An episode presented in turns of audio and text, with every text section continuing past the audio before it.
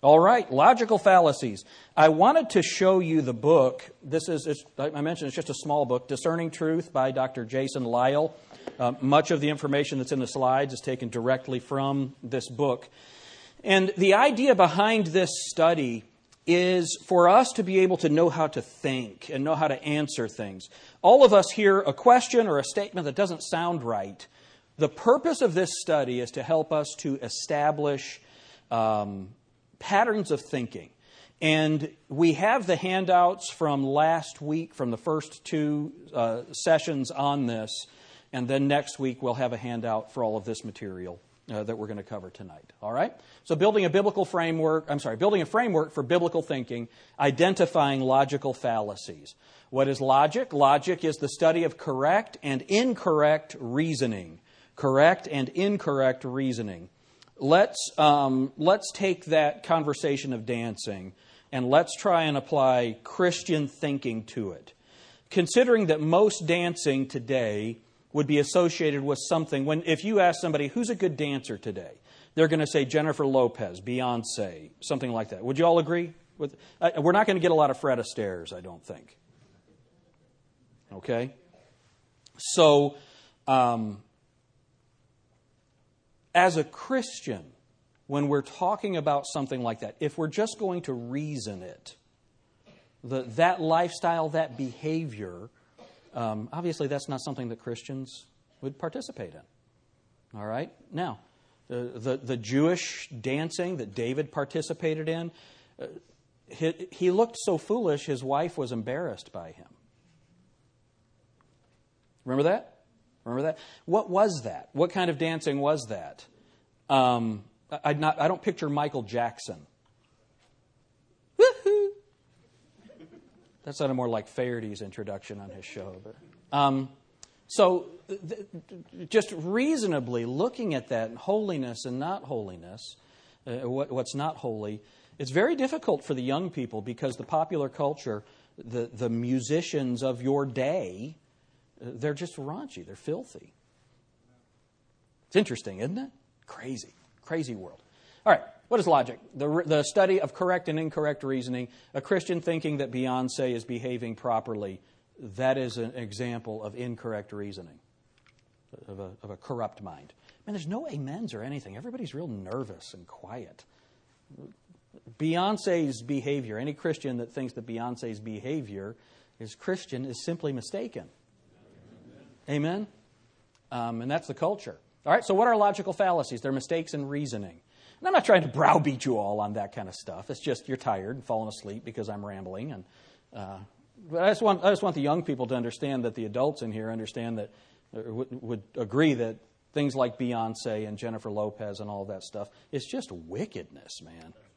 It is. It's stuff that they would have put you in jail for 50 years ago. I'm serious. Um, okay, so what are logical fallacies, mistakes, and reasoning? The first that we looked at was reification. Reification is attributing a concrete characteristic to something that is abstract.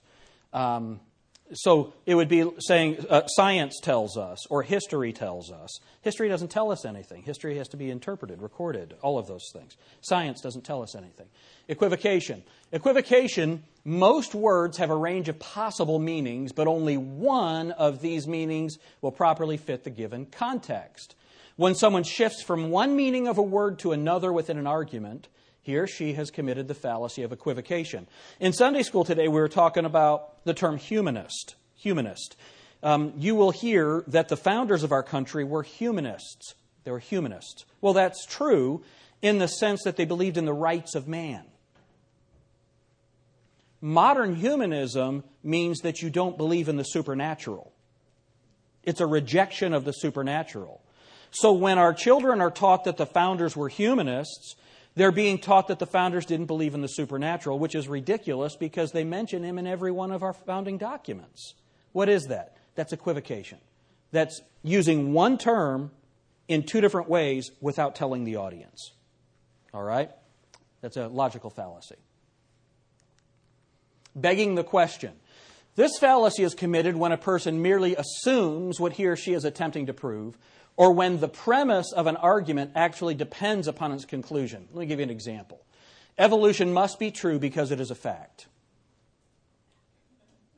That's begging the question. The, the, the, the, question at hand is Is evolution true? Well, it must be true because it's a fact. We don't know if it's a fact. That's what we're discussing. This is a logical fallacy. Uh, the Bible cannot be true because it contains miracles, and miracles violate the laws of nature. That's what a miracle is. A miracle is God overriding the laws of nature that He established. He made the laws, He can break the laws. All right? Um, the begging the, que- or the question begging epithet. So, what this is, is uh, the arguer uses biased, often emotional language to persuade people rather than using logic. Here's how that happens. And we just saw this in uh, Ferguson, Missouri. If a reporter said this criminal is charged with viol- violently murdering the innocent victim, okay, so this is the way the police officer has been described in Ferguson. That's not an honest report. We don't have any idea what happened. We know that the officer is accused of shooting the unarmed uh, young man. That's a fair statement. That's a statement of fact. All right? Um, so here, he would be using a question begging epithet because he has biased language to make a case that is not yet logically established. It would have been more objective for him to say, this suspect is charged with killing the other person. Of course, that is gone from uh, journalism. Uh, someone tell me who is the person that is most responsible for an accurate statement like that being gone from journalism? Who's most responsible for it? in America. William Randolph Hearst. Remember Patty Hearst, uh, the was it the who was it that uh, kidnapped her? Symbionese Liberation Army. Yeah, good job, good job, Carol. Uh, she was a, a, an heiress to the the fortune, and he he had all these newspapers. Anyone ever see the movie Citizen Kane? It's based on Orson Welles. You young people don't have any idea what I'm talking about. Um, that's based on William Randolph Hearst. And he is the, the father of what's called yellow journalism. And the purpose of it was just to be spectacular in order to sell papers. And a descriptor, this kind of a descriptor, he's charged with violently murdering the innocent victim, that's yellow journalism. This down here, this suspect is charged with killing the other person, that's straight journalism. It's harder to sell papers this way. And so it all goes back to, to him in America.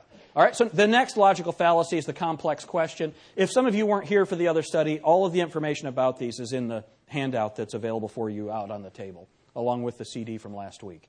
This is the interrogative form of begging the question, the complex question.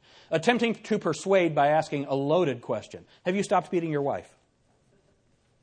That's a complex question because that should be divided into two questions. Number one, did you ever beat your wife? If so, have you now stopped doing this? All right? Bifurcation. This is new for uh, tonight. This, uh, this logical fallacy, it happens so often. And especially in theology, this happens. And I'll show you, I'll give you some examples of it. This fallacy occurs when someone claims that there are only two mutually exclusive possibilities when in fact there is a third option or more. I'll give you one example. Um, a, a, preacher will be asked, Are you a Calvinist or an Arminian? Are you a Calvinist or an Arminian? All right, well, Arminian, if you're an Arminian, Arminian if you're an Arminian, you don't believe in eternal security, um, you believe in a works based salvation, and that salvation is based on the decision of man. Anybody here believe that? All right, if you're a Calvinist, you believe that God chose some people for heaven and some people for hell, and that those that are chosen for hell have no possibility for salvation, and those that are chosen for heaven have no possibility of hell. Anybody here believe that? And yet, in theology, you are crammed into this bifurcation of either Calvinist or Arminian. How about this one? Let's throw in a third one. How about Bible believer? Right? And that gives you an idea of what bifurcation is. Um, for this reason, the fallacy is also known as the either or fallacy and the false dilemma. Uh, either the traffic light is red or it is green. Okay, so what's the problem? Young people, what's the problem with this statement? It might also be yellow. Right? So this is a, this is a, the bifurcation. There's, there's another answer. There are not just two. All right, now we could go into are they contrary, are they contradictory, and get into more technical things, but we're not going to do that tonight. And everyone said, Amen. Amen. All right. Um, the, this is obviously fallacious since the light could be yellow. All right? Either you have faith or you are rational.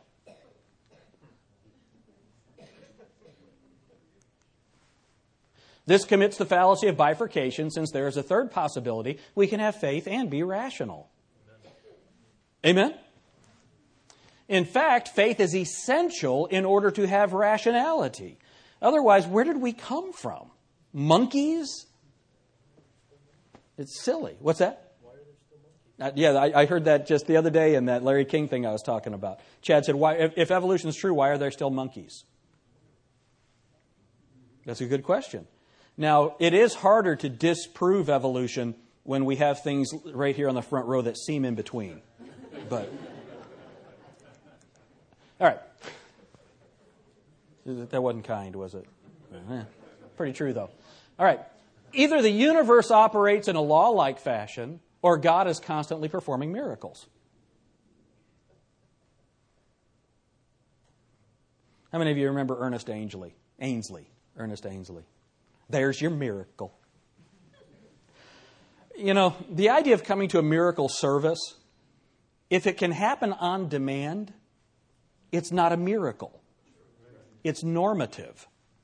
All right. I, uh, did y'all, have y'all see the one where he went to heal the girl? She couldn't talk, and she couldn't talk well. She couldn't hear. So he puts his fingers in her ears and goes like this. And she, he said, "Say, say, baby." And she said, baby. And he said, she needs a little mower. And he went like this. And it didn't, it didn't, it really happened. I promise. I'm not making it up. Oh, man. All right. This is also fallacious because a third possibility exists. The universe operates in a law like fashion most of the time, and God occasionally performs miracles.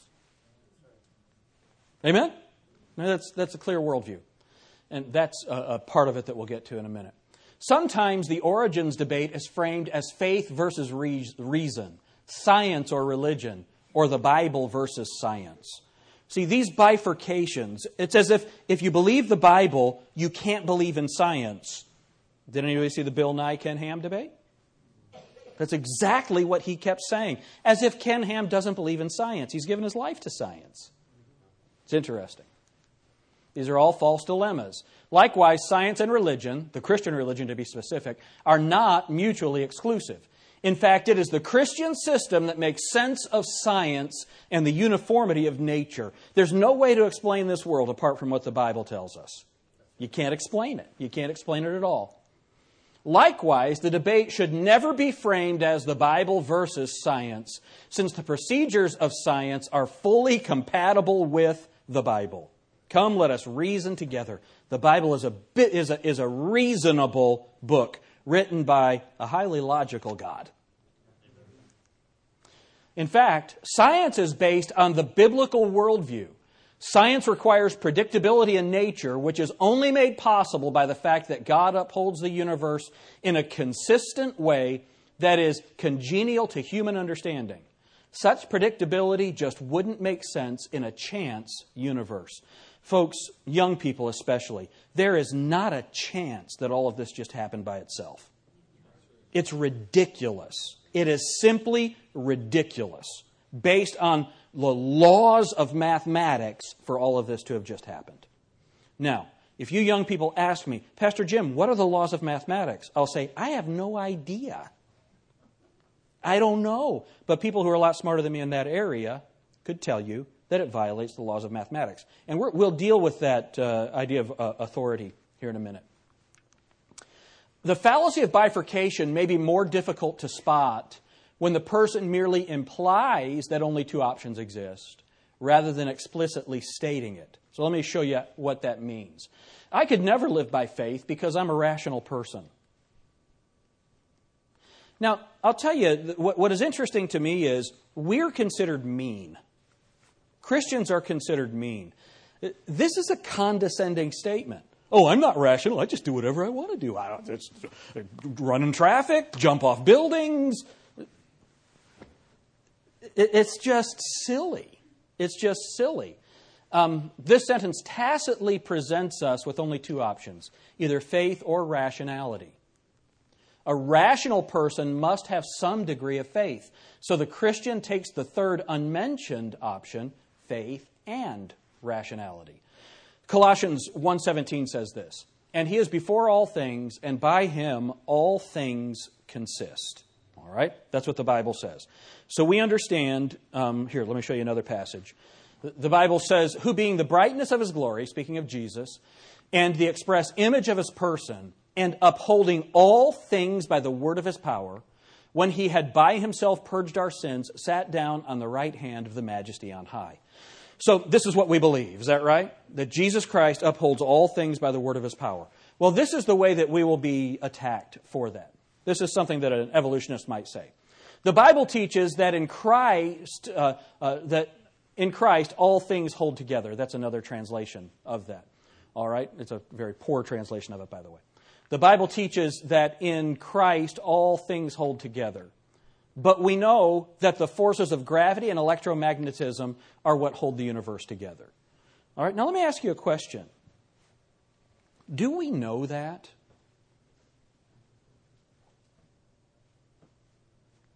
No.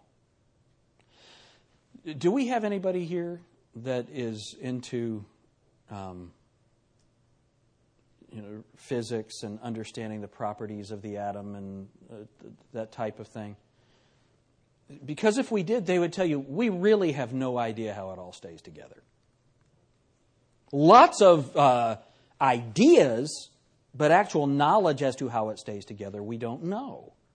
So this statement, that's, a, that's clearly an overstatement. I do know how it all holds together. Jesus Christ holds it together with the word of his power. And one day he's going to say, Go. And it's all going to go away. All right, now, this is an example of the fallacy of bifurcation because the critic has implicitly assumed that either God holds the universe together or gravity and, electric ma- and electromagnetism do. However, these are not exclusive. Gravity and electromagnetism are simply the names we give to the way in which God holds the universe together. Now, my information might be dated. Maybe they do have solid concrete information about how an atom stays together now. Okay? I don't think they do. But let's say that it was gravity and electromagnetism. Well, God is the one who's doing that. He's holding it together, and it's by, by Him they consist. All right? The laws of nature are not a replacement for God's power, rather, they're an example of God's power.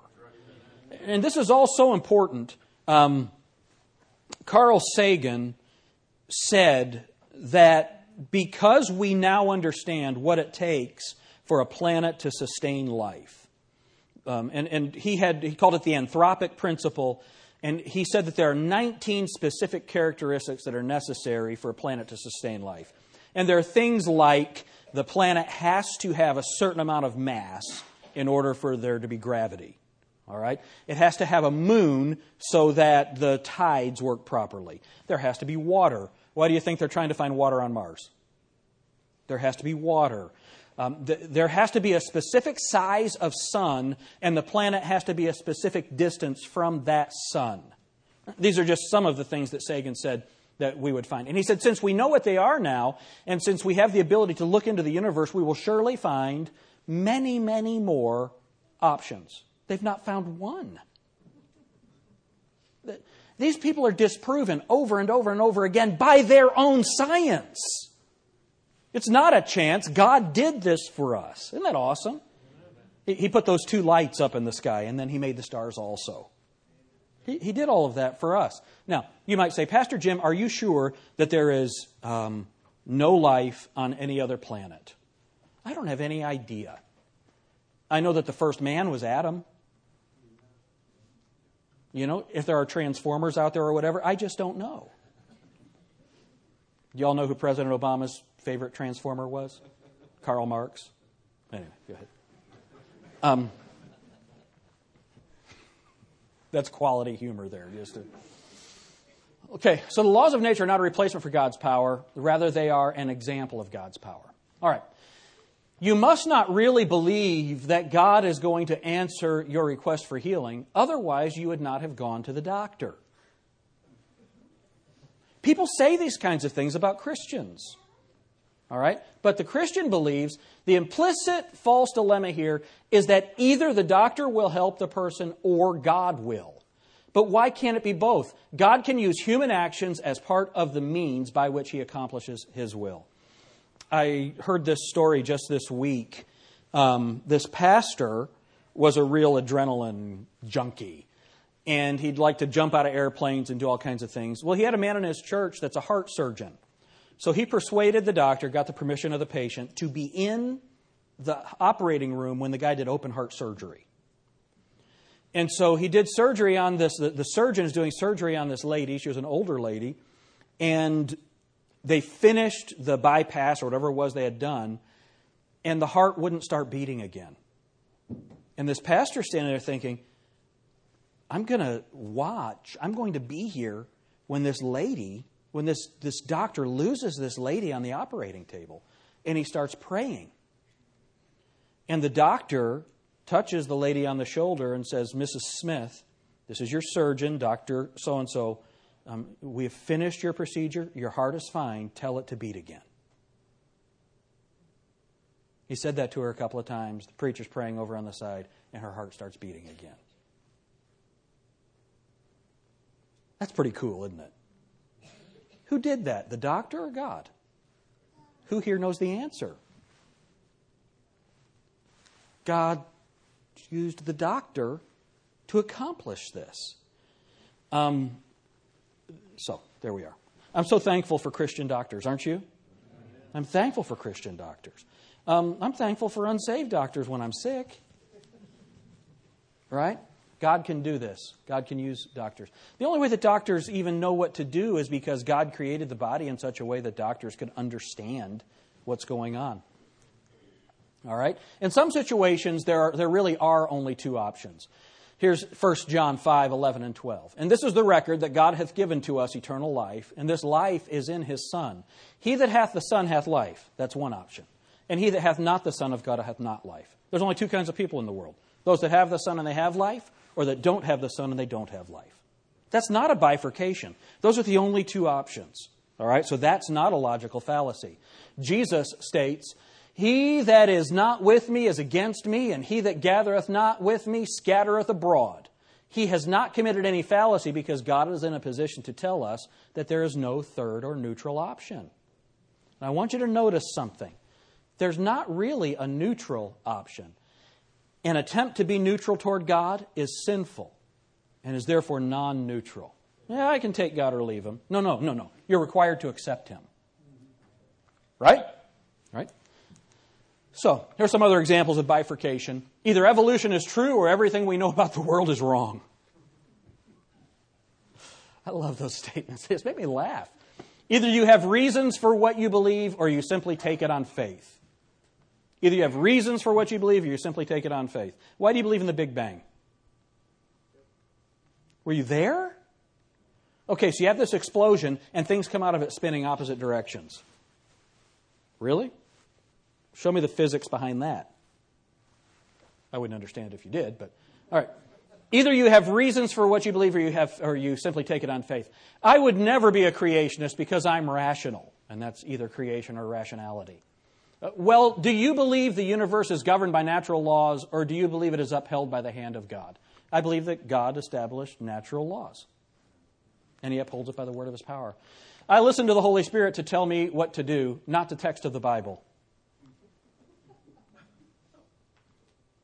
People say those kinds of things. They say those kinds of things. Um, either the Holy Spirit or the Bible, when it should be the Holy Spirit by the Bible right? I mean, there are charismatics. You'll talk to them, and you'll say they'll say they'll give you some kind of experience. And you'll say, "Well, the Bible says this." Well, it doesn't, it doesn't matter what the Bible says. I know what happened to me. Okay, so you're the authority, not the Bible. Does God determine our actions, or do we have freedom of choice? How about God determined we'd have freedom of choice? Which is the reality in it. Uh, okay, so the next, the next of our logical fallacies is the ad hominem attack. The ad hominem. The phrase ad hominem is Latin and it means to the man. To the man. The fallacy is so named because it directs an argument against the person making a claim rather than the claim itself. So Patrick comes to me and says, uh, Pastor Jim, the, rise, the, the sun rises in the east and sets in the west. You're stupid. That's not an answer. That, yeah, uh, I, I believe in creation. I believe that God created the heavens and the earth in six days and set the whole world in motion. Well, you're stupid. You believe that because you're stupid. Oh, good argument. Thank you. I was talking to a Calvinist one time, and I told him, uh, you know, Calvinists believe that everything is God's will and that nothing happens that's not according to God's will. Um, and so I said to him, Well, I guess it's just not God's will that I be a Calvinist. And he said, Well, maybe you're just not saved. Good answer. Great. And that's what I said to him. Great response. Really well thought out. And I told him, I said, the reason you responded that way is because you can't answer the statement. It's interesting, isn't it? And that's where the ad hominem attack comes in. And you'll see this constantly in the creation debate or anything having to do with Christians. The fallacy is so named because it directs an argument against the person making a claim rather than the claim itself. The critic hopes that people will reject his opponent's claim simply on the basis that there is something, something objectionable about the person making the claim. Uh, so Sarah Palin runs for vice president. And uh, because of the way she speaks, the, the, her, the, her accent and her, her manner of speaking, the New York uh, socialites, the elites, they call her stupid. They can't answer her arguments, but they call her stupid. How many of you remember that happening? And of course, Jon Stewart. This is, or uh, uh, Maher, what's his first name? Bill Maher. Those people, when you confront them in an argument, they'll just call you stupid or mock you or do something like that to make the crowd laugh. They never have to actually answer the argument. And this is where I wish people would, would hold their feet to the fire on that. All right? Um, for example, you cannot honestly accept John's claims about politics because he can't even find a job. Well, maybe he can't find a job because of the politics that he's talking about. It doesn't have anything to do with the reality of his statement. How many of you know really sharp people that are not working the job that, that they really ought to be working right now? So someone makes a statement like this, it doesn't have anything to do with the argument. It's an ad hominem attack. However, John's inability to find employment is logically irrelevant to the political claim he is making. Um, I'll give you the, the, probably the best example I can think of on that is how many of you remember Joe the plumber? Um, well, he was attacked for not being a plumber. Isn't that interesting?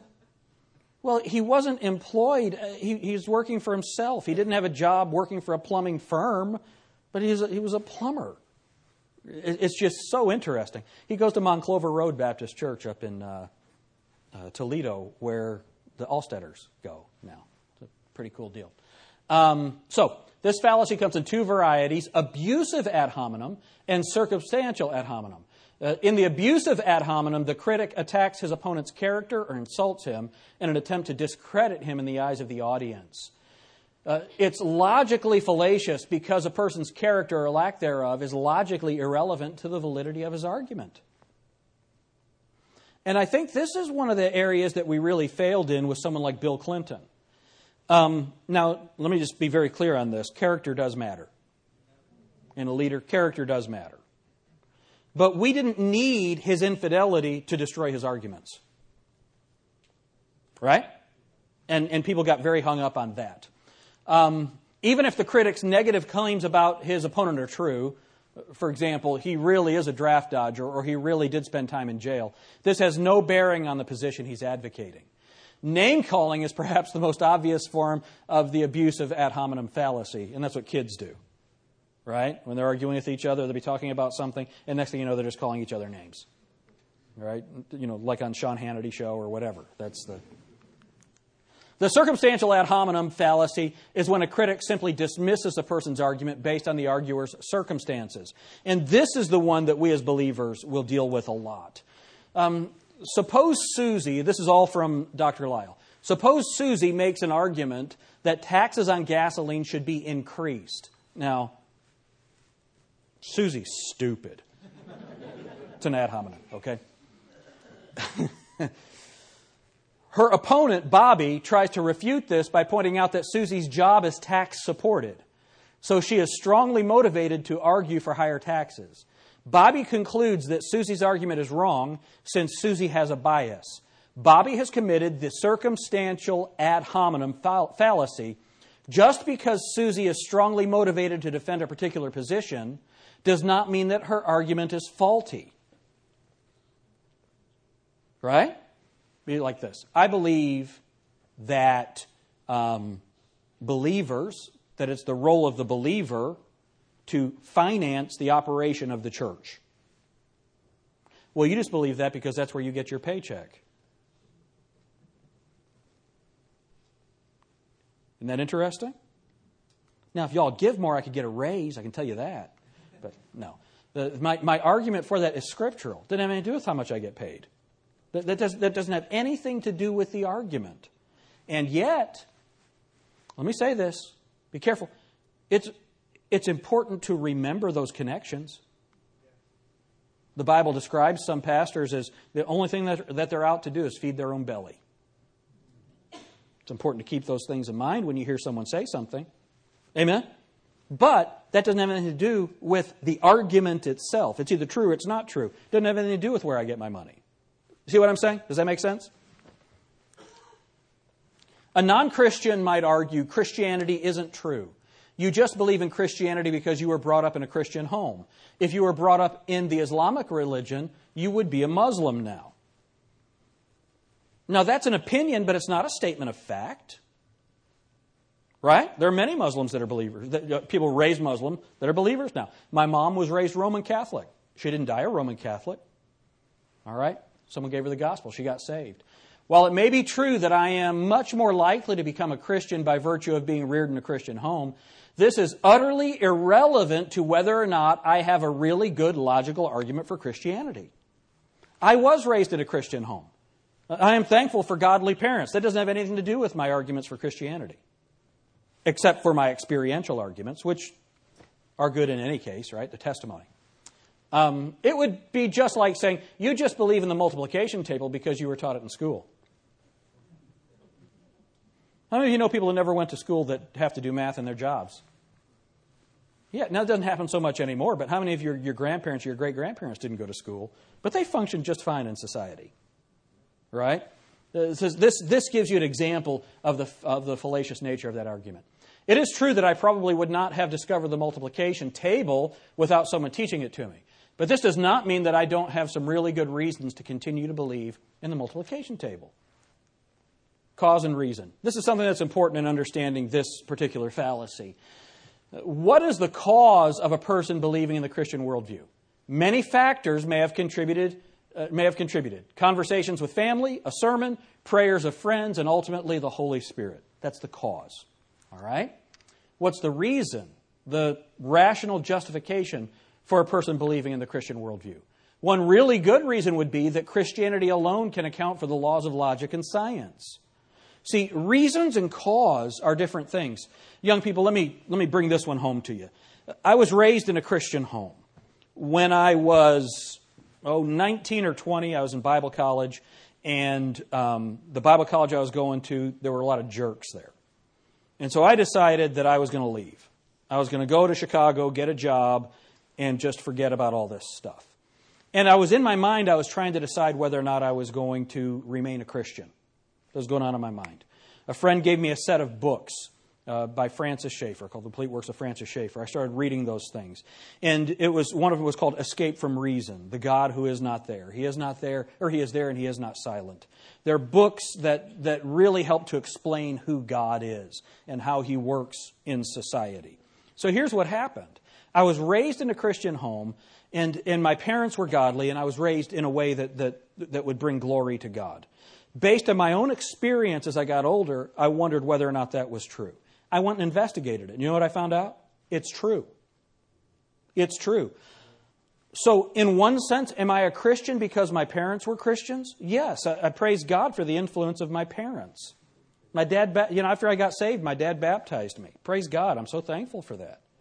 Why am I a preacher today? Because I investigated the truth of the Word of God and I believe it based on logical facts, the truth of the Word of God. So, am I a preacher today because my dad was a preacher? Yeah. Am I a preacher today because I examined the facts and realized that that's the truth and God gave me the ability to communicate it? Yeah. So this you see how these arguments they're just they don't have anything to do with the reality. In the above examples, the critic is arbitrarily dismissing a reason for a position on the basis that he does not like the cause of the person coming to the position, to that position. By such a dismissal, but such a dismissal is logically unwarranted and fallacious. Your personal experience your personal experience does not qualify you or disqualify you for arguing the truth. The truth is the truth. All right? All right. Not all references to a person's character are necessarily ad hominem fallacies. If a person makes a particular assertion, not an argument, but merely an assertion, and if it can be demonstrated that the person is generally dishonest, it would be perfectly appropriate and relevant to point out that his dishonesty calls into question his credibility on the claim. Now, let's give an example of that. In Ferguson, you had this young man that was with Michael, what's his last name? Michael Brown. All right, they had just they had just robbed a store together. All right, and so this guy is talking about how the police he was running away and then he gave up and after he had given up, the police officer just shot him. All right, that's the statement that this guy made. Well, we come to find out that he has an outstanding warrant for lying to the police. Now, that might not change the truthfulness of his statement, but it calls into question his ability to make a truthful statement about something that is asserted without evidence. You see? And that's where that's not an ad hominem attack. That's something that's completely different. All right. Even this does not disprove the person's assertion, since, generally, uh, since a generally dishonest person will sometimes tell the truth. Bill Clinton told the truth by mistake a couple of times. Moreover, if the person makes an argument, his or her alleged dishonesty is totally irrelevant to the validity of that argument. An argument is not the same as an assertion. We could get into some definitions there, but just understand that. So eh, here's some examples. If you don't believe in evolution, then you're just pretty much a, then you're pretty much just a moron. Creationists are really uneducated. You shouldn't bother listening to their arguments. What is this? This is ad hominem attacks. Doesn't have anything to do with facts. The reason you believe in creation is because you were raised in a Christian home. The folks at Answers in Genesis argue for creation because if they didn't, they would be fired. It may be true. You simply believe in God as an intellectual crutch. You cannot stand the thought of being alone in the universe, so you invent an imaginary friend. Oh, what was that guy's name? no. what does he have to do with the imaginary friend? Help me out. Okay. All right. He's not smart enough to come up with that. Many others had said it before him. Um, Harvey. The, was Harvey the six foot rabbit, right? That's, that's what our God is?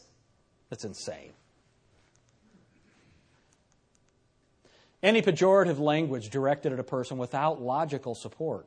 Well, of course you believe in creation. You work at a Christian school.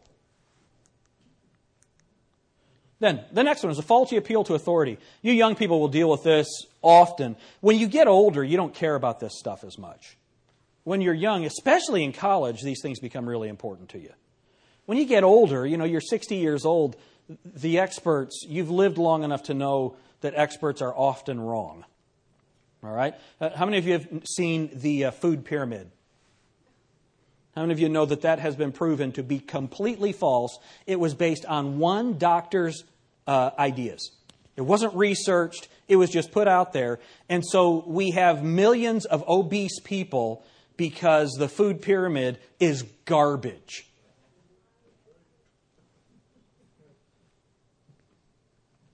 That's a fact. Unbelievable experts. All right, faulty appeal to authority. The faulty appeal to authority is, in a way, the opposite of the ad hominem fallacy. Whereas the ad hominem fallacy denies a claim based on the person making it, the faulty appeal to authority endorses a claim simply based on the person making it. So this is the opposite. Um, Chad, I can't believe you because you're stupid. Uh, I have to believe Patrick because he has this particular degree. See, this is the ad hominem attack. This is the faulty appeal to authority. All right? Chad, you're not really stupid. It was an example. I didn't hurt your feelers, did I? Okay. All right. He's a fireman. You have to be careful. They're sensitive. Essentially, I told Chad, or I mean, uh, uh, Josh Divins, we saw on the news that, uh, that these paramedics had responded to this house where a guy had been out mowing the lawn and he had a heart attack and he died. And the fireman went back and mowed the grass and left a note. Can we help you? If you can help you with anything, let us know. And I told that to Josh this morning, and Dave's here, so I'll tell you. You guys need to step up your game. What are you guys going to do? All right. So essentially, the faulty appeal to authority is the argument that a claim is true simply because someone else believes it. I believe it because my dad believes it, and I trust my dad. All right? Now, for you young people, that's really a very good reason. All right? That's where we start. We start by getting, being influenced by people that God brings into our lives that we trust. Ultimately, you've got to have better reasons than that. Amen? Uh, the basic structure of the argument is this Bill believes X, therefore X is true. That's not, that doesn't prove anything. Often the person to whom the appeal is made is considered highly esteemed for one reason or another. But the truthfulness of the claim at issue is not necessarily rele- uh, relevant to the popularity of the individual making the claim. Uh, and this is what happens in politics now. You have um, the Colbert, the Colbert Report, or uh, Jon Stewart, and they speak for so many young people. And young people make their decisions based on these guys. Well, those guys, they're, they're comedians. They, they, don't know anything. It's very interesting. Um, now, that was an ad hominem. Right? That was an ad hominem. But the simple fact is, they don't know anything. Dr. Bill has a PhD in biology, and he believes in evolution. Oh, let's all believe in evolution then. The problem is, the unstated conclusion is that evolution must therefore be true, or it is at least likely to be true. But such an argument is fallacious. After all, we could equally point out that Dr. Dave also has a PhD in biology, and he believes in biblical creation. Is truth based on these guys? It's like I was talking to a preacher one time about something doctrinally, uh, doctrinal in scriptures. And he said this to me. He said, So are you telling me I've been teaching it wrong for 30 years? I said, I didn't know we were talking about you. I thought we were talking about the truth of doctrine. We can determine later on whether or not you've taught it wrong. The question is what's true. Amen? Um, Jim has a doctorate in theology, and he says it's okay to believe in evolution in the Bible. This is um, what uh, Bill Clinton did when he changed his position on abortion. Remember, as governor of Arkansas, he had to be a Southern Baptist and he had to uh, believe in uh, life. But to run on the National Democratic ticket, he had to endorse abortion. So he went to talk to his Southern Baptist pastor, and his Southern Baptist pastor said the Bible doesn't say anything about abortion. What is that? That's a faulty appeal to authority. Okay? Let me see if anyone's ever heard this. Thou shalt not kill. All right? I could help that preacher out a little bit. Um, so that's a faulty appeal to uh, authority. Again, we could certainly find many qualified theologians who would state the exact opposite. While it's okay to consider what a theologian has to say about the Bible, it is infinitely more important to consider what the Bible actually states. The Presbyterian uh, evangelist, Billy Sunday, he said if the Bible says one thing and scholarship says another, scholarship can just go to hell. And he was mocked roundly for that. He didn't say all scholarship should go to hell. He said if it disagrees with the Bible, it's going to go to hell. Right? Um, now, that is a little bit of a reification, if you think about that. Scholarship doesn't go to hell, scholars do. Right? Um, if an expert on U.S. law claimed that the Constitution does not contain the phrase, we the people, would that make it so? We could easily refute his claim by simply reading from an actual copy of the Constitution. We really ought to show one of those to the president, don't you think? I think that'd be a really good idea. Um, isn't, this, isn't this a good example of it, though? Just because a legal expert says we the people's not in the Constitution, all you have to do is look at the Constitution. It's there. The fact that he's a legal expert doesn't change the fact. Not all faulty appeals, not all appeals to authority are faulty. It is legitimate to consider the opinion of an expert on a particular topic, so, when does the appeal to authority become a fallacy? All of us appeal to authority. If I had a question about welding, I'd go to Dan New. He's the most qualified welder that I know. If I had a question about flying airplanes, I'm not going to Doug Schmidtmeyer. I love you, buddy. But you're not but running a line uh, at Honda with engine blocks, you're the guy that I know that knows how to do that. If I'm going to learn how to fly a plane, I'm going to talk to Eric back there. Right? Don't ask Amelia Earhart. That didn't work out. All right, now. That was a little funny. Come on, there's a little. Um, so, when does it become a fallacy? Well, there are three common ways in which this occurs, maybe four. Appealing to an expert in an area that is not his area of expertise. So, this is where it's so good. Young people, you have a biologist that says, I am a biologist. This happened with uh, one of Lydia's teachers. I called this guy, and he, his training was in biology, and he was defending evolution. And so here's what happens this, you'll have a doctor in biology. Our hypothetical Dr. Bill may indeed have a PhD in biology. And that qualifies him to say something about how organisms function today.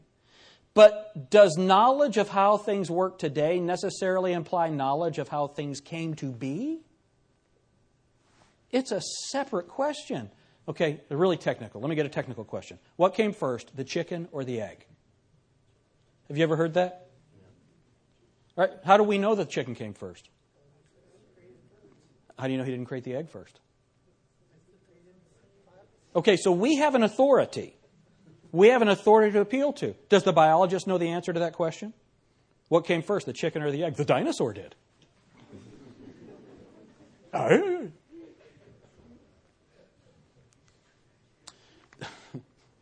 The experiments Dr. Bill has done and the observation he has, observations he has made have all taken place in the present world.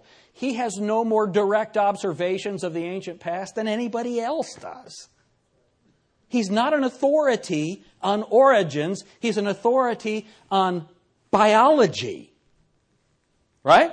So that, that's why it's a faulty appeal to authority. The question of origins is a history question that deals with worldviews. It is not really a biology question. And so Dr. Bill's opinion on the topic of origins isn't necessarily any more qualified than any other opinion. I watched um, Kent Hovind. We had him in, and uh, I set up a debate at Oklahoma State in the grand ballroom. Tons of people there between Kent Hovind and the biology, the head of the biology department at Oklahoma State. Kent Hovind destroyed him. It wasn't even funny. This guy, it, it got so bad that this biology professor said, um, Mr. Alter didn't tell me this was going to be a debate. He had on the, the wall of his classroom debate evolution versus Christianity. Isn't that interesting? He, what did he get back to? At ad hominem. Because Dr. Hovind had destroyed him. And you know what Hovind would say? You're a doc- I'm a high school biology, I'm a high school science teacher. You're the head of the biology department. Answer the questions.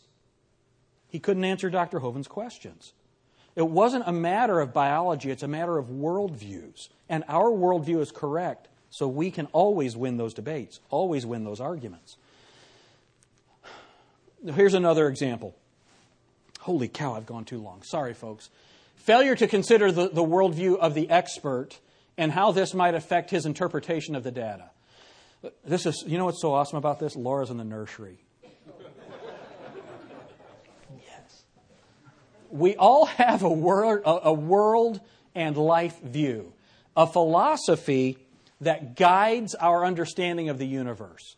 When we interpret scientific and historical evidence, we use this philosophy to draw conclusions. So, my worldview is I believe in God and I'm going to investigate, and that's the worldview I'm going to look at it through.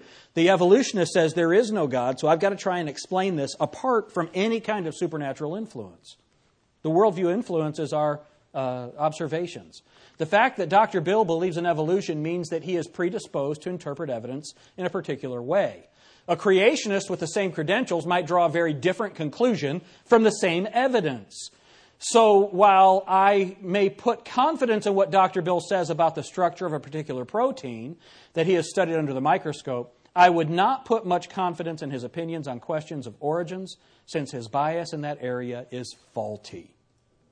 All right? Imagine being an electrician that doesn't believe in conductivity.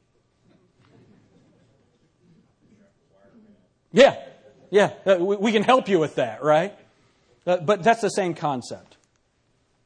Treating a fallible expert as infallible. We should also keep in mind that even experts do not know everything. They can make mistakes even in their own field. Some new discovery may cause a scientist to change his mind about something that he thought he knew. Um, I am blessed in that I have every sermon I've ever preached on my computer. From the time I started preaching, I've had a computer. So I have access to every sermon that I've ever preached. All right? That's not so much a blessing. Because sometimes I'll be looking, I'll remember that I've preached a text, I'll pull out that sermon from 15 years ago, I'll look at it and I go, oh Lord, did I say that? Why? Because I've learned some stuff since then. If, if I was your expert, then we'd have a problem. But since this is our authority, then the communicator, when he is yielding to this, ought to change and grow. Amen? Um, it's very interesting. So, this is treating a fallible expert as infallible. But there's no such thing as an infallible expert. No such thing, other than God. Of course, if the expert had knowledge of everything and never lied, then there would be no fallacy in accepting his statements as absolutely true. But there aren't any of these. The Bible claims to be such an infallible source, a revelation from the God who knows everything and cannot lie. Thus, there is no fallacy in appealing to Scripture as absolutely authoritative. Would y'all agree with that? See, but the, but the non believer wouldn't agree with that. Some evolutionists have mistakenly accused creations uh, creationists of committing the faulty appeal to authority on this very issue. Granted, the evolutionist may not believe that the Bible is an infallible source, but he would have to demonstrate this before accusing the creationists of a faulty appeal. Prove to me the Bible's wrong. Prove it. They can't. Amen? You take their, you take their science book from 50 years ago. Can we prove it wrong? Absolutely. Absolutely. The appeal to the authority of the majority. This one is just hilarious to me. This is when a person argues that a claim must be true simply because most people believe it. Most people think that, that Beyonce is okay. They're wrong. Most people voted for Barack Obama. Most people who voted, if everybody would have voted, it wouldn't have happened, right? Shame on us different, different sermon. This is when a person argues that a claim must be true simply because most people believe it. But of course, just because a majority of people believe something does not make it so. History is replete with examples of when the majority was totally wrong. Truth is not decided by a vote. Truth is not decided by a vote. Margaret Thatcher was talking about Bill Clinton. Someone asked her what she thought of him, and he, she said this Consensus is the negation of leadership. Well, that's the difference between a republic and a democracy. That's the difference. Mob rule or qualified rule. The appeal to the majority is often combined with the appeal to an expert. An appeal to the majority of experts. Evolutionists often commit this double fallacy. They try to support their case by pointing out the vast majority of scientists believe in evolution, therefore, evolution is very likely to be true. Simply adding two fallacies together does not form a good argument. Amen? How about 9 out of 10 dentists choose Crest? I want to know the one. What's he choosing? What's the one? We sometimes hear phrases like, according to mainstream science, the scientific establishment, or the scientific consensus. There was a time when the scientific consensus was the earth is flat. They were wrong. They were just wrong. Uh, what is it that they had on the maps? Here be dragons. That was Dayton, by the way. Um, that was good. Come on, give me that. That was good. More examples. That was just off the top of my head, too. You all tip me after this. By the veal. Um, if creation is true, then why do the vast majority of scientists believe in evolution? Of course, evolution is true. My, bio- my biology textbook says so. Dr. So and so believes in evolution, so clearly it's true. The scientific consensus is that the world is billions of years old, implying, therefore, we should believe it. Of course, all life evolved from a common ancestor. How could all those scientists be wrong?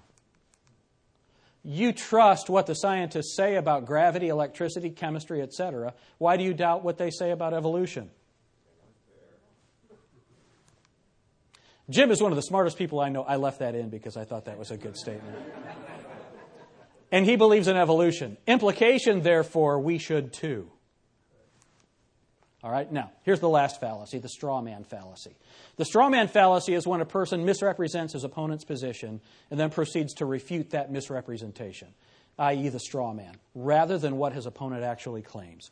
That fallacy, the straw man fallacy, is what Christians are accused of all the time. Christians don't believe in science. That's a straw man. Deal with our actual arguments. Amen? That's a straw man.